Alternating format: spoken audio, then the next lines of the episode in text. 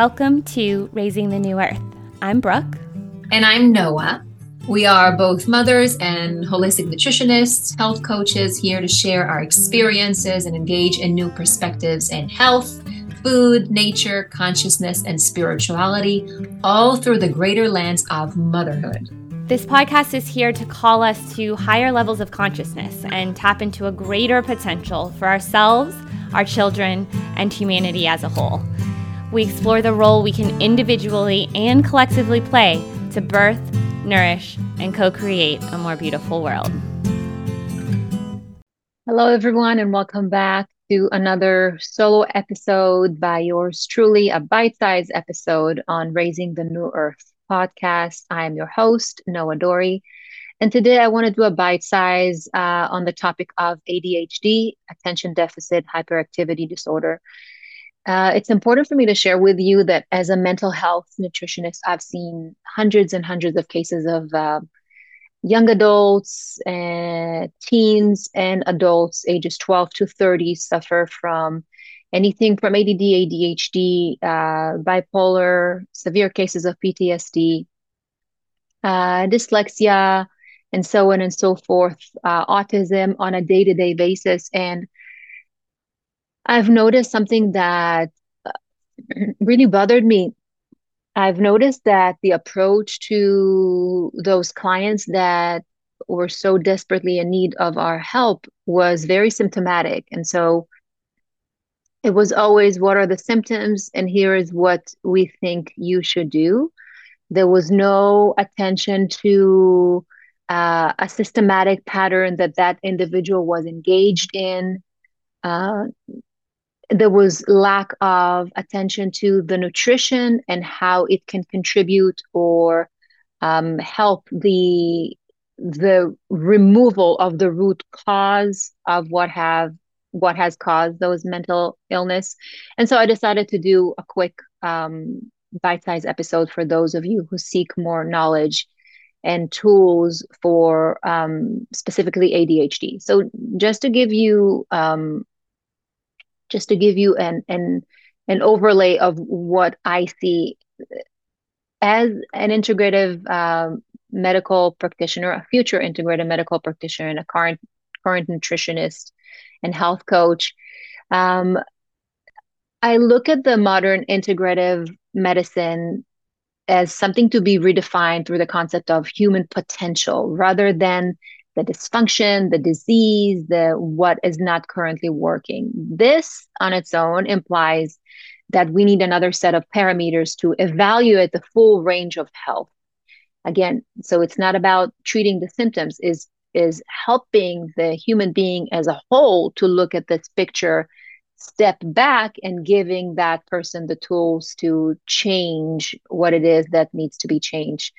The fundamental focus of medicine on seeking to identify what is wrong is then shifted towards the interest of what can be done to bring in, the, in that individual to their full potentiality. That's what this is about. The Diagnostic and Statistical Manual of Mental Disorders, uh, the fifth edition, or in short, DSM 5, was the product of more than 10 years of effort by hundreds and hundreds of international experts in all aspects of mental health. And so they the DSM-5 offers a diagnosis criteria, but the DSM-5 does not explain the root cause of these challenges, mental health challenges in particular. And with the advanced state of brain research today, it is easy to think that we're arming ourselves with knowledge about how to best care for our precious brains and minds. But do we really do we really see a lot of psychologists and, and, and psychiatric teams approach the root cause and not the symptoms? Very few far in between. So it is essential it, it is then essential to emphasize that you are not the problem. You are not causing this you are not the problem. The problem is a different problem. And once we get to the root cause of the problem then we apply a certain set of tools in order to bring that individual back to uh, his or her homeostasis. So it is it is also important to understand that toxic heavy metals um, have a lot to do with um, mental challenges, and those toxic heavy metals can be found in caffeine, any solvents, fragrances, perfumes, uh, cologne, air fresheners, uh, air plugins, scented candles, MSG, DDT, uh, any petrochemicals, radiants, plastic, and so much more. And those heavy metals can actually damage neurons and and and interfere with sending of signals to the brain. And so when we talk about ADHD, we talk about attention deficit hyperactivity disorder, it is important to understand that it is not genetic or gut related. It's also not an issue of a deficit in attention, but rather a regulation issue. Uh, we also see that people that have ADHD also lack dopamine and finding it hard to fall asleep. Uh, I came across um, a few colleagues of mine that suggested that a new name is needed, and Dave is the name that they wanted to replace the ADHD with. And Dave, the D will stand for dopamine, A for attention, V for variability, and E for uh, executive dysfunction. So none of the popular explanations really address the true underlying cause of attentional focus, hyperactivity, impulsivity, or even executive function or self regulation issues. What really causes um, ADHD, from my experience, is mercury and aluminum settling in the brain's cerebral midline canal, which this is the canal that divides the brain's left hemisphere from the right, along with some other metals scattered in other areas of the brain. So it is the same cause as uh, or at least at least partial cause as autism, but in ADHD, the ratio of um, is a little bit more aluminum and a little less mercury.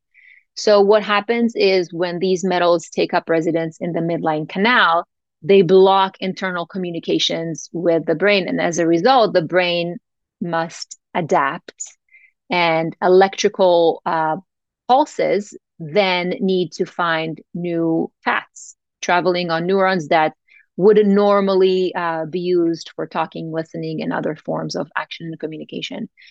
This is why you often see a child with ADHD behaving in one manner um, when you're asking them to behave in a completely different uh, manner. So, these evolving domestic chemicals that children are up against in today's world are triggering, and those are also the, uh, the causes of of why the symptoms and the condition uh, is worsened. Um, a particular psychiatrist that I absolutely love, his name is Daniel Amen. Um, and if you follow him, follow um, his blog, I think it's uh, amenclinics.org, I believe, but you can look him up. I love his approach. He actually has um, he has a test offered on his website where you can uh, see which uh, which type of depression, which type of uh, mental health you as the individual um, are being challenged with. And he is one of the few psychiatrists that I have seen that actually recommends nutrition as part of the protocol. And as a nutritionist, I can really appreciate it, knowing that that 90 to 95% of our serotonin, which is our happiness hormone, reside in the gut.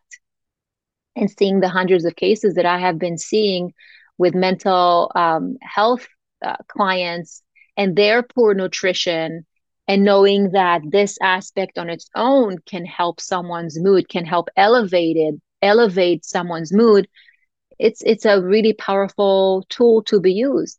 And so I often have my clients try an elimination diet for a few weeks. Uh, if we're talking about a child, I do it for one or two weeks. And the first two things that I have them remove from their diet is gluten. Uh, there are actually a few things. There's uh, gluten, corn, uh, any processed corn, corn syrup, dairy, um, any soy, sweeteners, and artificial dyes. That's the first few things that I have them remove from their diet. Um, and I do believe that the elimination diet paired with um, heavy metal detoxification and supplements um, is is a winner. So what I have parents do if this is a child we're talking about is taking away their phone or any devices hours before bedtime and have them follow that advice um, themselves for better sleep. That's the first thing that I do. As for supplements at the mental health facility, uh, we used to give them omega 3 fatty acids, EPA, DHA, with higher dosages of EPA for brain health, focus, and mood. Um, this is this was one of the first, and it's also anti-inflammatory. So this is one of the first things we we gave our clients. Um, phosphatidylserine uh, is also something that we gave the clients. It's it's a fatty substance that protects nerve cells in the brain and um, enables them to communicate with each other. And it's found to be very helpful with ADD and ADHD. Also, something that I have my clients do is check their magnesium levels. Magnesium is an amazing relaxer and and uh, nerve calmer. And uh, I have many of my clients try out, you know, magnesium after um, checking their magnesium level and they see big changes with that. Again, quality supplement is in need. Um, and one last thing that I do have them check is checking their um, ferritin levels, their iron storage levels. So the fe- a low ferritin doesn't mean that someone is anemic. It just means that the iron storage level is running low. So they're approaching anemia. So it's important to know that if you see that there's low ferritin level, and again, this is done via blood work with your PCP, primary care physician, or other practitioner of choice, if you see the ferritin low, that could cause, that on its own can cause fatigue and anxiousness, et cetera, et cetera. So these are the few things that I do with my own clients. So it's important to try to remove um, the heavy metals as as as much as we can uh, remove the trigger foods, the inflammatory food. Uh, dairy and wheat are the first ones that have got to go. Anything with artificial dyes. There, there are kids and adults that are more susceptible to neurological disorder than others, and so anything that you see that has uh, natural flavors or artificial dyes, just you know, turn the the package or turn the bottle, whatever it is, that make sure that there's none there scented candles, uh, air fresheners, all of those things. Try to replace them with essential oils. Colognes and perfumes are just packed with heavy metals. And so, again, if you have a member of your family that is really susceptible to those things and you see a change of behavior, taking it out for a few weeks and notice a difference in in that family member's behavior is going to be crucial because again you are not the problem it's everything that your body has been soaking up with unintentionally is the problem, is the cause. And so removing that from the equation will allow you to be your own doctor and try, track, and see. See if that improves the uh, the function, the behavior, the cognitive function of that individual. So I hope this helps. Uh, that was a quick uh, bite size uh, information about ADHD. And again, consult with your um, chosen physician on anything that you're about to take or any questions that you may have. Have a great day, and I'll see you all next week. Bye. Have a wonderful day, wonderful week, and we will talk with you soon. Settle down your trouble. Let the morning breeze caress your desire. Every night, in my dreams, I hope for future life invites our worlds to collide.